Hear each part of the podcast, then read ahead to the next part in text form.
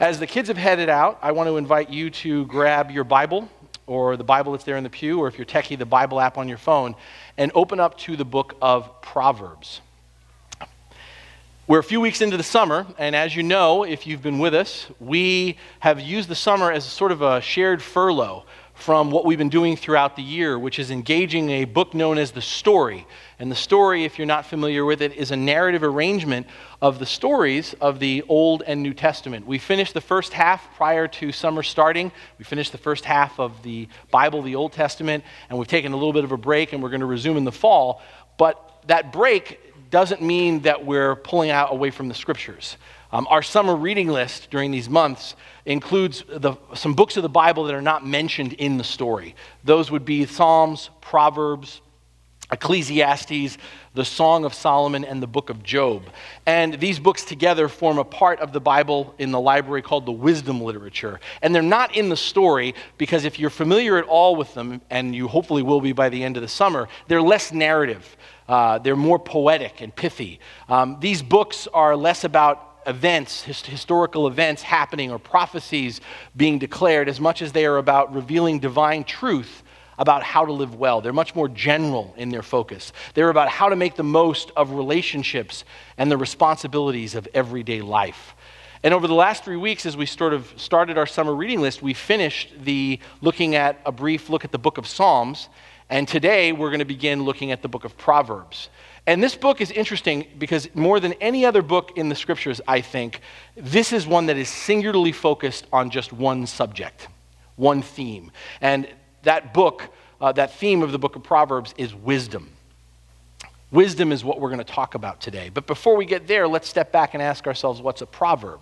This is a book of Proverbs. What's a proverb? A proverb is a saying, it's a short, concise statement that makes a point, that shares, again, an insight, a truth about everyday life. And if you haven't ever read the book of Proverbs or dipped your toe in those waters, several authors have contributed to this collection of wise, wise sayings.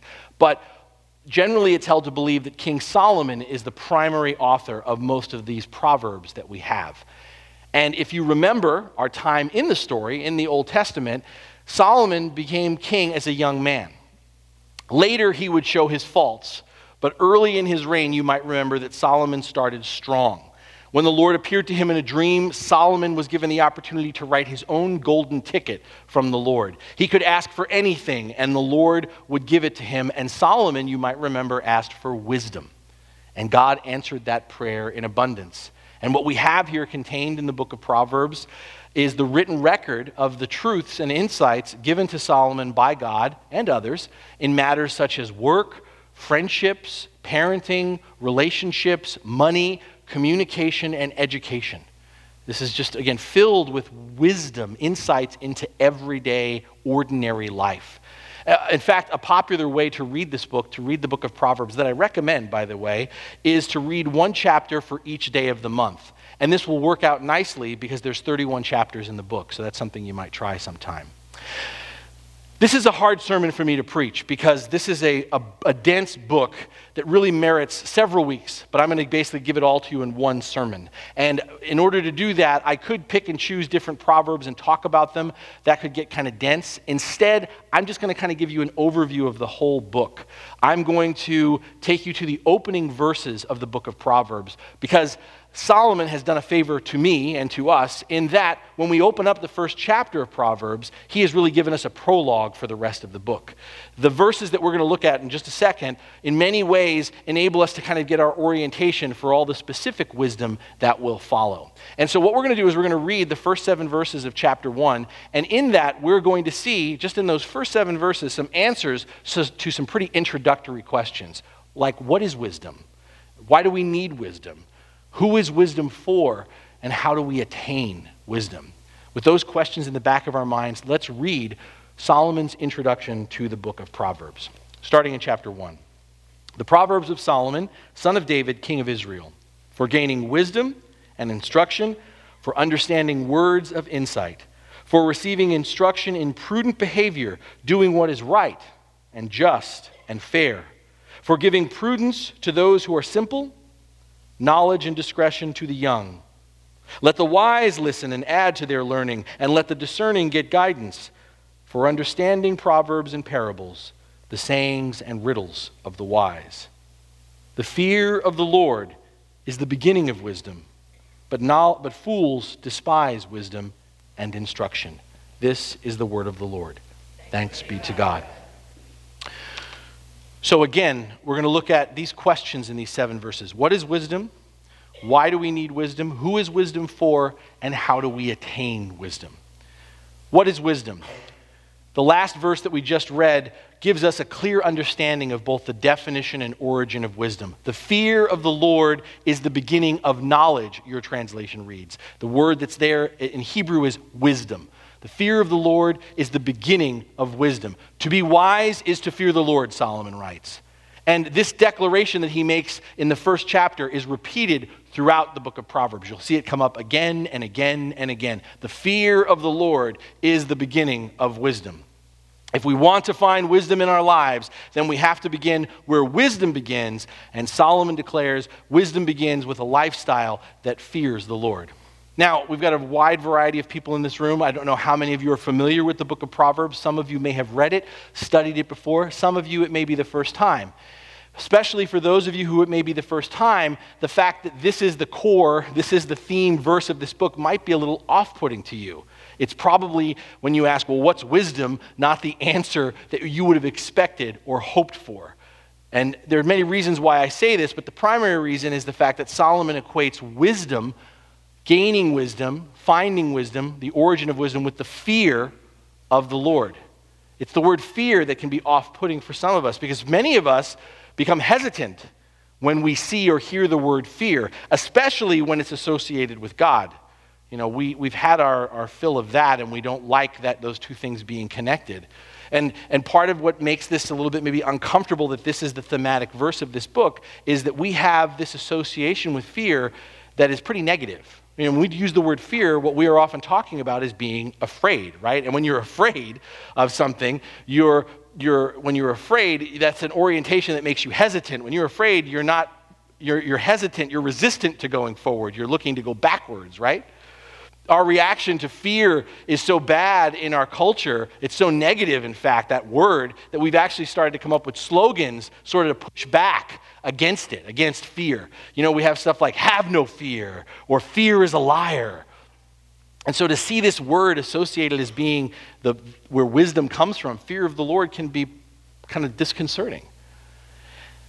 But what we need to understand is the biblical association of fear, especially in relationship to the Lord, is not about being afraid. It's not about being resistant when the Bible, when Solomon says fear of the Lord is the beginning of wisdom, he's not talking about being afraid or resistant as much as he's talking about this idea of recognition and respect. Fear as recognition and respect. Let me tease out what this is, what this, this distinction by way of an example. Here we are living in Huntington Beach, and especially in the summer months, we are blessed to have quick and direct access to the ocean. That ocean, the Pacific, is beautiful. It's wondrous. I love sometimes just to go down and look at it, to listen to the ocean, just to take it in. And the Pacific Ocean that is right in our backyard is beautiful and wondrous. But here's the thing we should fear it. And when I say that, that we should fear it, I'm not suggesting we should stay away from it or avoid going into the Pacific Ocean. No, I mean, if you actually ever go down to the, to the, to the beach, if you actually ever get your feet on the sand, the, the call of those waters can be compelling. You know, it just gets to you. And, and we should answer it. We should enjoy the ocean with our bodies or by boat. But enjoying the ocean should also come with appropriate respect and caution. Because if you've ever been in the ocean, you know the waves can get high. You know that sometimes the tide can have some pull, right? The waters can get rough. If you go down to Huntington Beach, to the beach, and you get into the ocean and you think you're, you're, you're, so young, you're so strong, that you're invincible, that you're able to withstand anything those waters can throw at you, that's foolish, right? You go in just acting like that towards this incredible ocean that we have, and you're going to end up being tossed around like a rag doll if you're not careful.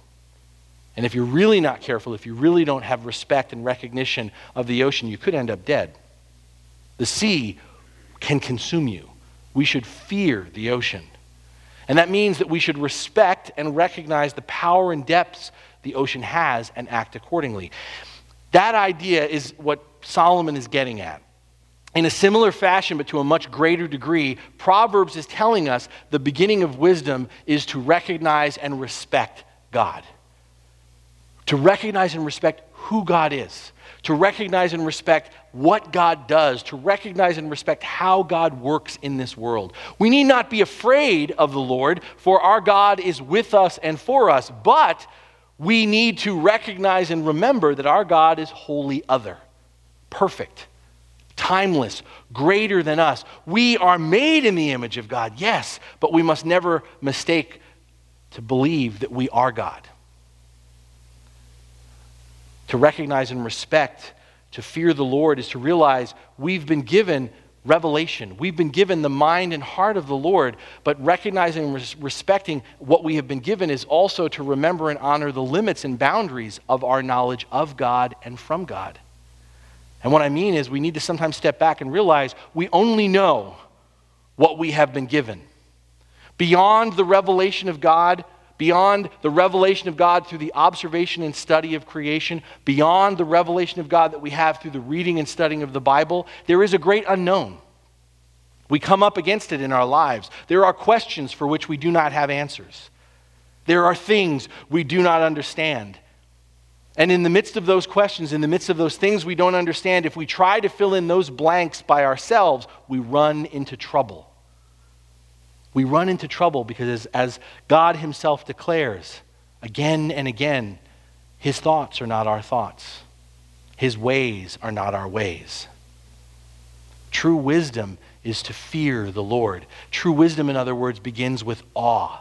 Fear of the Lord isn't about paralyzing terror. Fear of the Lord is about absolute worship. Wisdom is recognizing it is God alone who created the universe. It is God alone who created this planet. This is God alone who created each and every one of us fearfully and wonderfully. And therefore, this God is the Lord of our lives. Wisdom is conveying this respect, this recognition of our God, reflecting that He is Lord in and through everything we think, we say, we do. In other words, Solomon is saying to be wise is to reflect a lifestyle that proclaims, a lifestyle that proclaims that God's ways are better than our ways. That God's sense of justice is better than our opinions about what is right and what is wrong. That God's, God our Father's standards of mercy eclipse the limits of our willingness to forgive that the unconditional nature of God our Father's love for us is what defines and drives our love for each other. This distinction is subtle, but it's important because apart from the Bible, if we were to ask the question, what is wisdom? Apart from the Bible, a generic definition of wisdom would be having an awareness and insight into oneself Wisdom would be having an awareness and insight into oneself and the reality that surrounds us. That's how we, we, we, define wisdom apart from the Bible. But don't miss the edge to what Solomon says here. A biblical definition declares there is no wisdom. Don't kid yourself. There is no wisdom. There is no full awareness of reality. You don't have true insight into yourself apart from being in relationship with, apart from deference to this God. You know, we have lots of people in our lives who are very, very smart. But being smart is not the same thing as being wise. Someone may have, you may have, a tremendous mind to understand the world. And as an individual, as a person, you may be smart. But without fearing the Lord, recognizing and respecting who God is in this world, in your life, you will not be wise. There's a difference between being smart and being wise. And that leads us, we've talked about what is wisdom, to our second observation here of why we need wisdom. Or, if you will, where does wisdom take us? Verse 2 says, Solomon writes, This book was compiled for gaining wisdom and instruction. The Hebrew word for instruction that's used here has such a broader meaning than our typical English word. When in English, when I use the word instruction, I don't know about you, I hear instruction and I think immediately of a lecture, right? Someone standing in front of a class or a congregation and giving information. But when you read the Bible over and over again, not just specifically here in Proverbs, but throughout the scriptures, wisdom is not primarily about getting or having information. Wisdom is not primarily about getting or having information. It's not about what we call knowledge. It's not about intellectual aptitude, what we know. Wisdom in the Bible derives from the application of the information we have been given, the direction of our intellectual aptitude, how we apply what we know. In other words, if you know the right thing, you're intelligent. But if you know the right thing and choose do it, you're wise. Lots of people know the right thing and are very intelligent, but not everyone knows the right thing and chooses to do it. That's wisdom. Biblical wisdom, then, is about applied knowledge. It's about our reflection upon what we perceive, the information we get. It's about the connections we make in our relationships. It's about how we express what we understand what, what we, how we take in the information and apply it in our lives, but it's also about being real about what we don't know or understand. The Hebrew word, again, for instruction really bears out what I'm trying to, to, to sh- share with you here. As besides being about getting information, the original Hebrew word that's used here has this idea not just of getting information, but it also has this idea of discipline. This idea that gaining wisdom involves receiving correction. The expectation, not because, not because you're bad, but that wisdom is about expecting. What, where does wisdom take us? Why do we need wisdom? This idea that we constantly need to be corrected. And we need to be corrected and shaped in how we think, in how we speak, and how we act. And again, this connotation of discipline, because that's a bad word for many of us, this connotation of correction is not for the sake of punishment. That's not what it's about. It's for the purpose of education. God our Father, in other words, doesn't discipline us to rub our nose in it. You screwed up again, you moron. No, God our Father doesn't discipline us for the sake of rubbing our nose in it. He corrects us in order to teach us what we are doing wrong, in order that we might live right. And when I say live right, I don't mean live right just in the sense of pleasing Him, making God happy. When I say he wants us to be taught to live right, I mean right with the aim. God's aim is for us to experience life's fullest pleasure and contentment for ourselves. God's desire is for us to share that joy and peace with each other. So, why do we need wisdom? We need wisdom because we need constant correction. We need constant instruction. We need to gain perspective. We need to experience by God's hand the way things ought to be, the way God designed them to be for us. In other words, we need to grow, we need wisdom to grow into the fullest version of ourselves. Wisdom brings us into maturity, into becoming the best reflection of the Lord we can be. Another way of putting this is wisdom is guidance. And verse 3 here, Solomon outlines the particular guidance that we receive from wisdom. We receive guidance for doing what is right, what is just, and what is fair. Why do we need wisdom? Because we need correction. We need guidance in terms of understanding and living out what is right, what is just, and what is fair. To, to help this further sink in, let me use the analogy of parenting. And it's actually a really appropriate analogy because if you read a little bit further beyond where we ended today, what you'll notice is the very first, I think, nine or ten chapters of Proverbs, Solomon frames it exactly that way. He writes it as a parent, a father, offering counsel to his child, his son. So let's further understand why we need wisdom and, and where wisdom takes us in light of parenting. Balanced, healthy, and good parenting is not, on the one hand, about letting your children do whatever they want and then just figuring things out on their own. That is not balanced, healthy, or good parenting because without guidance, children can learn bad habits. And even more than that, they can find ways of doing things that may accomplish the task at hand. It gets the job done, right? But it ends up costing them or others unnecessary pain, delay, or frustration. Good parenting isn't just about letting your children just kind of do whatever they want and figure it out. Good parenting is about guidance, instruction, correction. But let me also kind of keep going here. Good parenting isn't about controlling your children either. Good parenting isn't about constantly telling your children they're wrong and throwing the book at them when they mess up. Though for many of us, this is what we think parenting is because this is how we were parented. You're wrong, I'm right, let me tell you why you're wrong, and when you mess up, man, let me let you know. That's not good, balanced, and healthy parenting. Proper parenting, as we see reflected through the wisdom of Proverbs, is using discipline, correction, to teach our children why what they have done is wrong. And using that correction to train them to recognize for themselves, to reflect and discern what is right and how to do it. That's why the most lazy parenting of all, and we all pull it out there, is to say, do it because I'm the parent and I said so. And when our kid says why, I don't have to tell you why, just do it. Man, that is effective, that gets the job done, but you are not parenting your child. You are putting them off. And again, if we use this analogy and we look at our Father, our Heavenly Father, our Father doesn't just tell us we're broken, we're sinners. Yeah, you guys stink. No, God our Father doesn't just tell us we're broken and we're sinners. He doesn't rub our nose in it, like I said before. The Lord teaches us what is right, right? That's what the scriptures are all about. The Lord teaches us what is right and then disciplines us in order to help us perceive where in our lives we are wrong. And God's correction in our lives is never arbitrary, it's not just strictly punitive.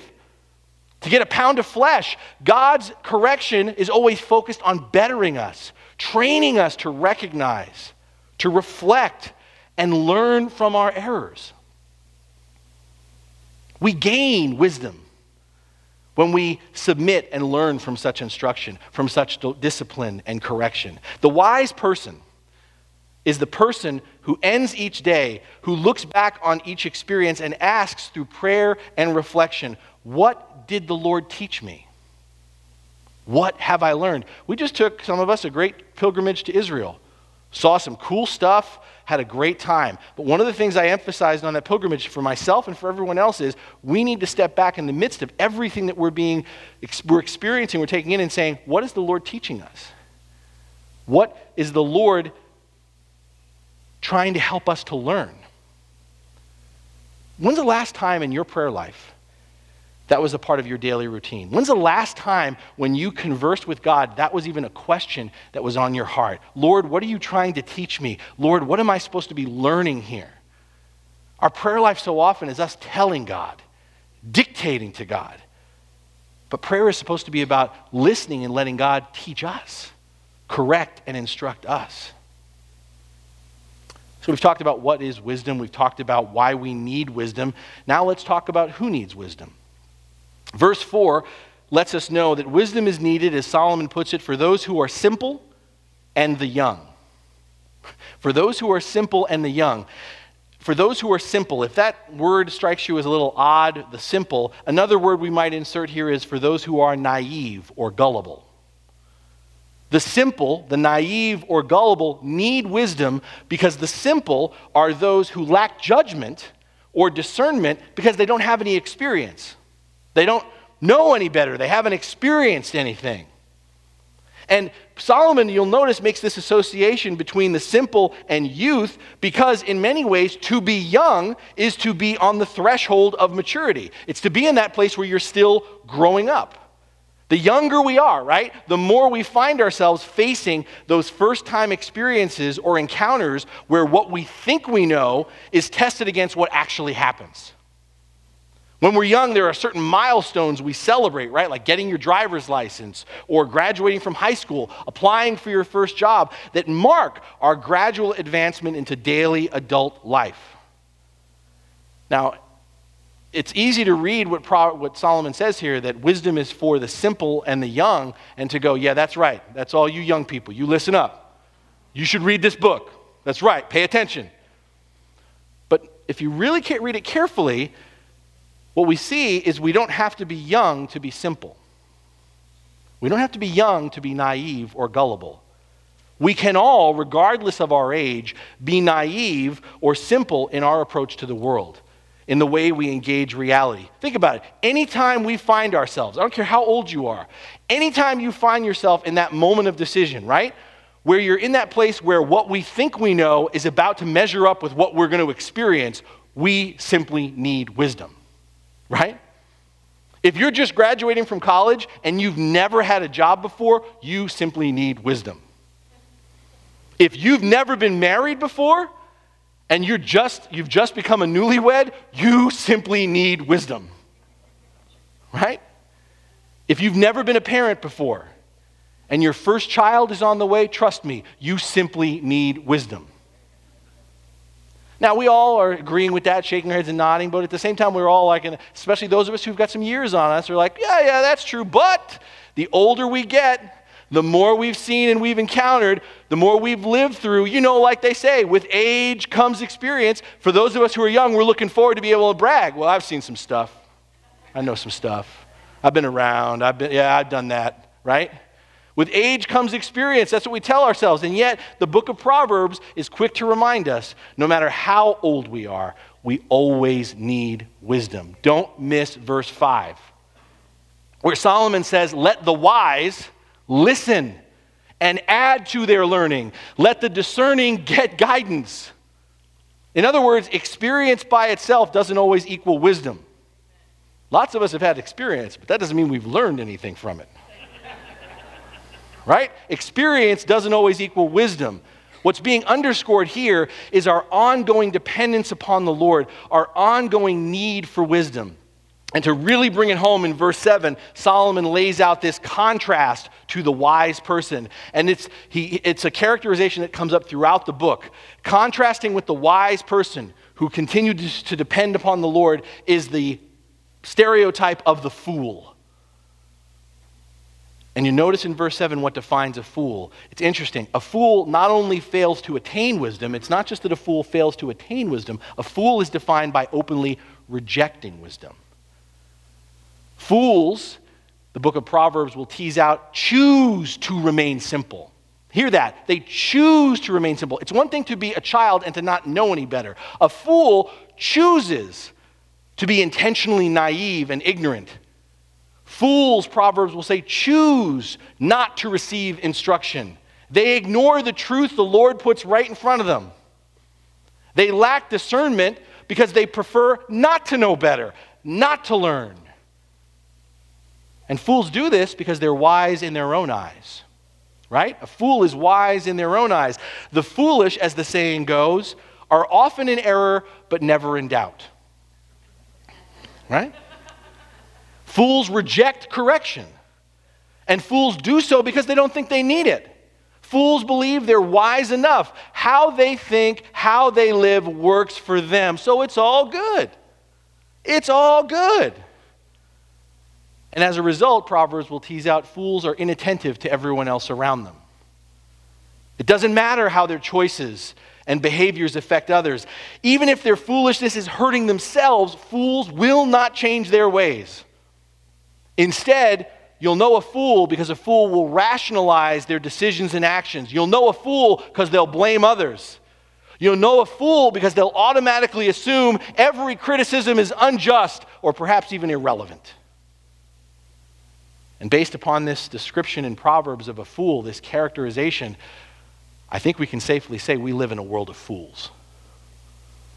We live in a world of fools. And the scary thing is, you and I, and I say you, you and I, we have a tendency to follow the fools rather than the Lord. And that's not really a wise decision.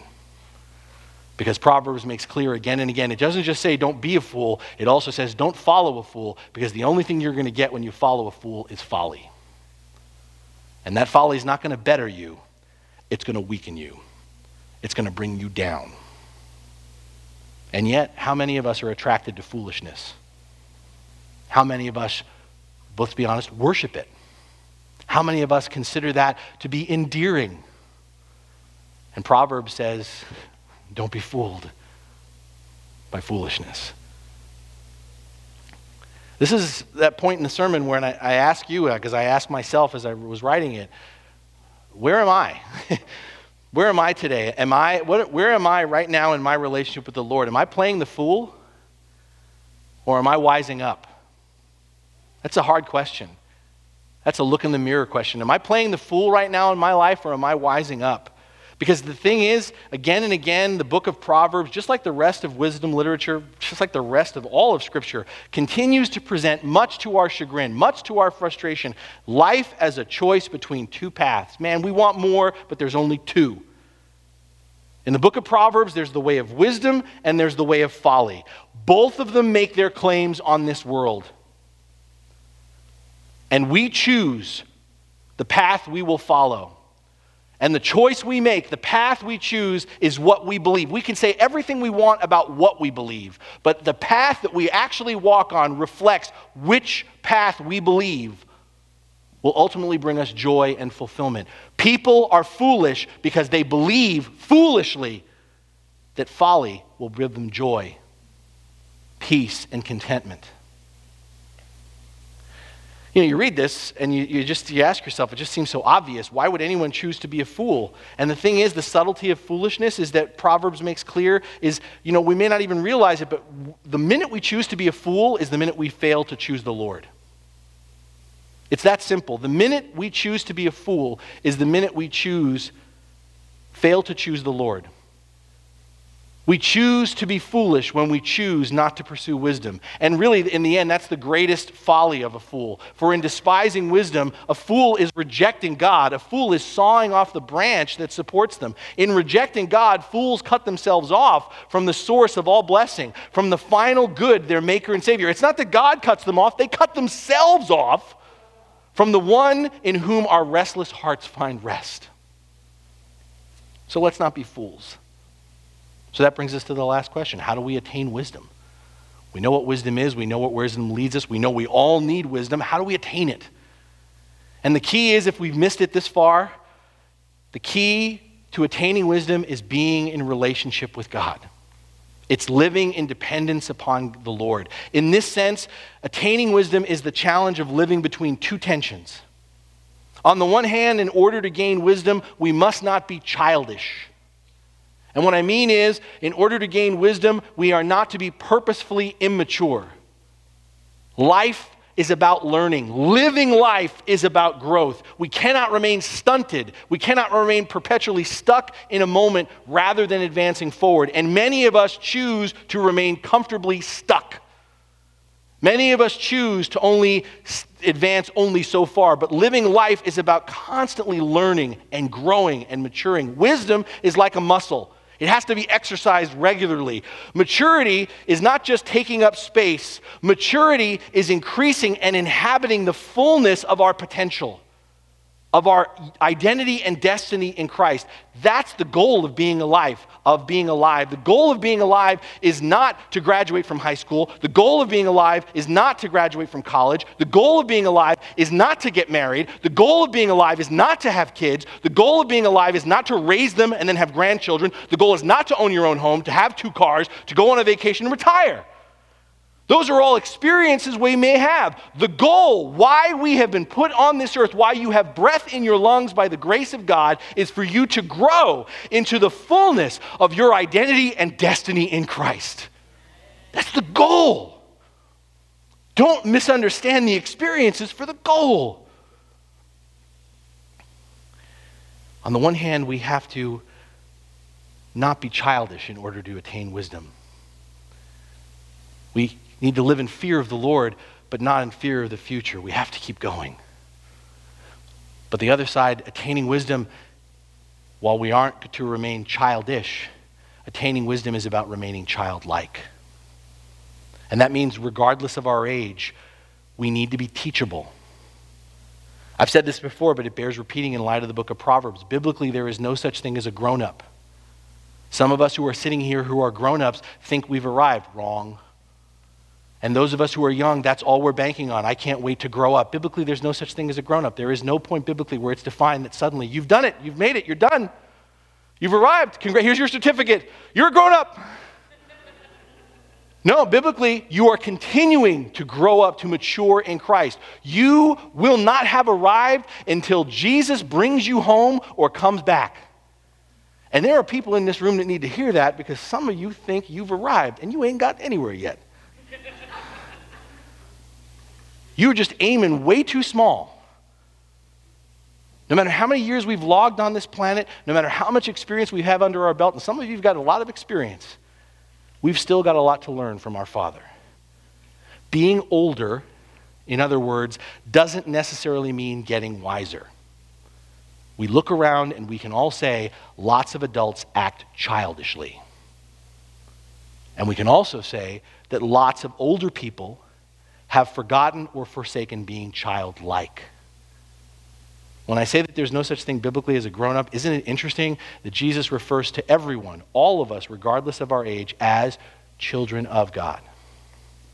To attain wisdom, we cannot remain childish, but to attain wisdom, we must remain childlike.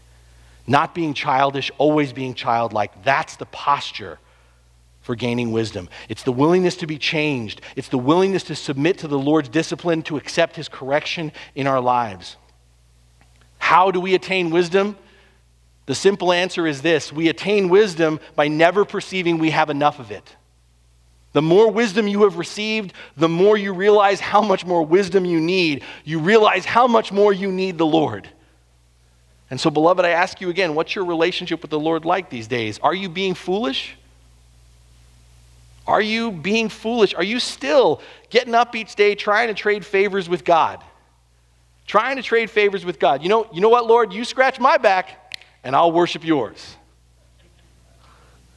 Is your pursuit of wisdom, is your relationship with God about getting what you want? Is that how you would define it?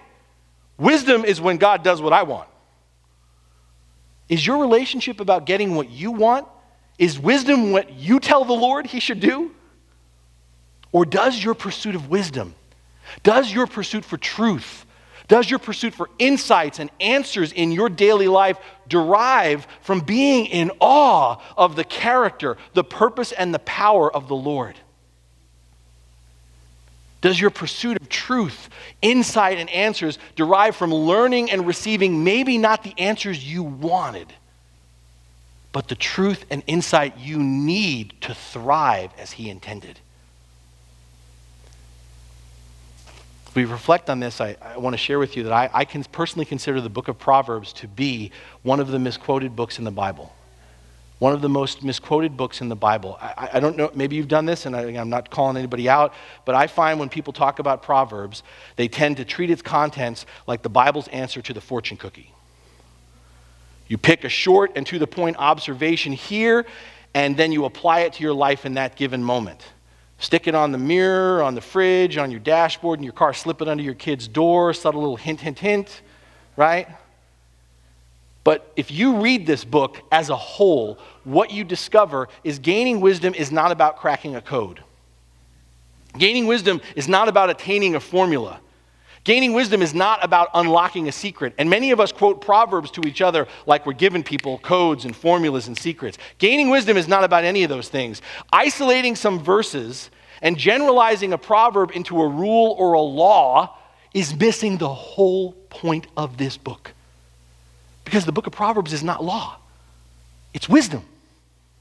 In fact, if you read Proverbs carefully rather than just pick and choose, you're going to notice that many of these Proverbs seemingly contradict each other.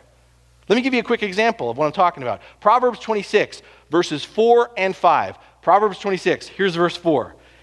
Answer not a fool according to his folly, lest you be like him yourself. Proverbs 26, verse 5, right after that verse. Answer a fool according to his folly, lest he be wise in his own eyes.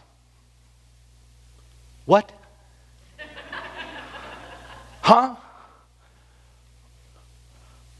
Which is it? Taken individually, these verses contradict each other.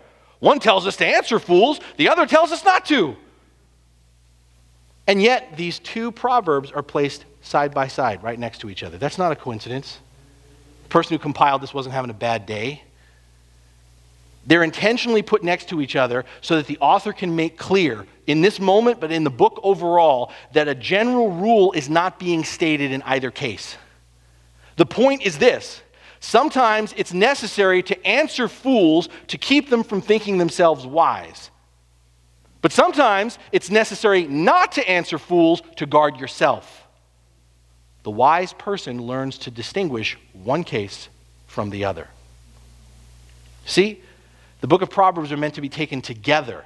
They're meant to be read as a whole so that they clarify and temper each other, not giving us rules, but rather teaching and illustrating insights for living.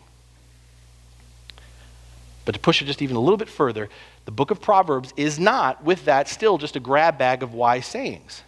Remember the core verse that we're given, what the theme verse of this. The fear of the Lord is the beginning, the source of wisdom. And the cool thing about that verse that I told you gets repeated throughout this book is from our side of reading it, looking back, we have, a, we have, we have come to understand something important that enlivens that verse, something game changing. The fear of the Lord is the beginning, the source of wisdom. What do we know? We know that that word has become flesh. The revelation of God, our recognition and respect for who God is, has come down to us in Jesus Christ. We have looked wisdom in the eyes. And this is an overlooked and often underappreciated fact of the incarnation. When we celebrate God in the flesh, and it's this all divine wisdom. Do you realize this? All divine wisdom has been made, manifest in Jesus Christ. Jesus Christ is the wisest person who ever lived. You ask people, Solomon. Nope, not Solomon, Jesus. Jesus is wisdom incarnate. Paul tells us in 1 Corinthians Jesus Christ has become for us wisdom from God, our righteousness, our holiness, and redemption. Paul goes on when he writes to the Colossians, he says, Jesus Christ is the revelation of the mystery of God, in whom are hidden all the treasures of wisdom and knowledge. In other words, what we can understand looking back, reading this amazing book, what Solomon couldn't see, but we can understand, is the central thread that binds all these seemingly random snapshots of everyday life together is Christ, the life and witness of Jesus. Do you see?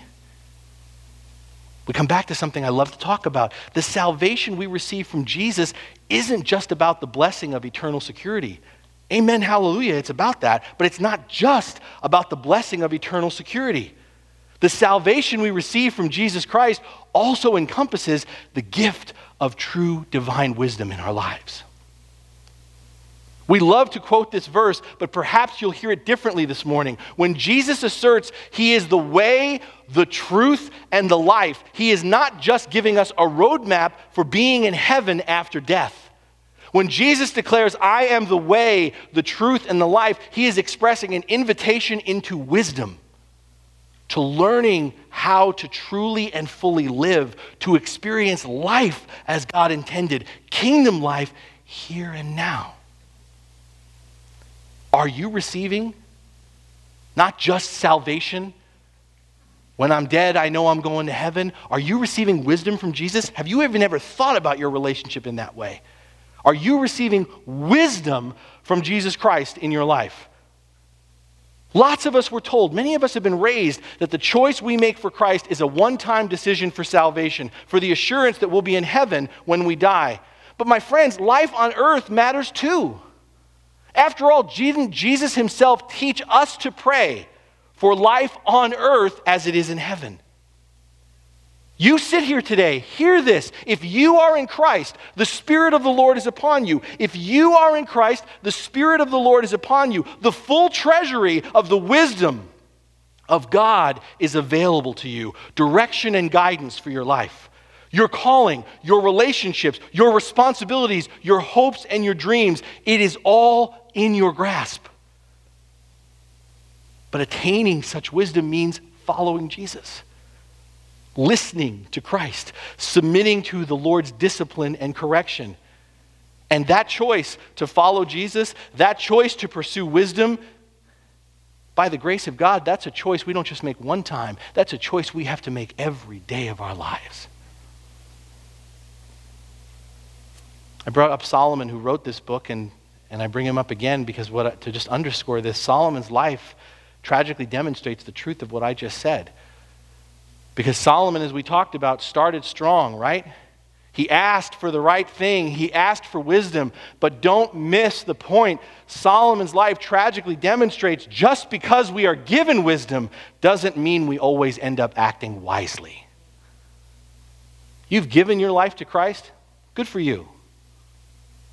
Are you following Christ with your life? Are you looking to Jesus? Beloved, it's time to stop fooling around. And it's time to wise up. In a day and age, and we live in a day and age where information abounds, we can get information on anything we want, but we live in a day and age when wisdom is scarce, where wisdom can almost seem mystical. The book of Proverbs is needed. The book of Proverbs is a gift because it presents an earthly, practical picture of a God who has both perfect wisdom and endless generosity in revealing such insight to us. Even more than this, the good news that brings us together is that we have Jesus. The gospel is the wisdom of God taking hold of us in Jesus Christ.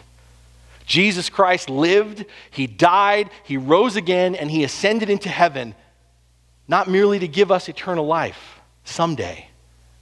He lived, he died, he rose again, and he ascended into heaven. He reigns there to lead us into the wisdom of abundant living, of thriving, not just surviving, thriving today today. And to live such a life, we don't need to pursue wisdom. You don't need to go look and find it. We just need to follow Jesus. We just need to put Jesus first in our lives. We just need to keep our eyes on the very person who's right in front of us. We just need to keep Jesus front and center in our thoughts and actions, listening, learning, and submitting to Christ in everything we say and do. My friends, through the leading of the Spirit, you and I, we can stop playing the fool. We can put on the mind of Christ. We can live out the heart of our Father. And we can discern all truth by the Holy Spirit. Thanks be to God. Amen.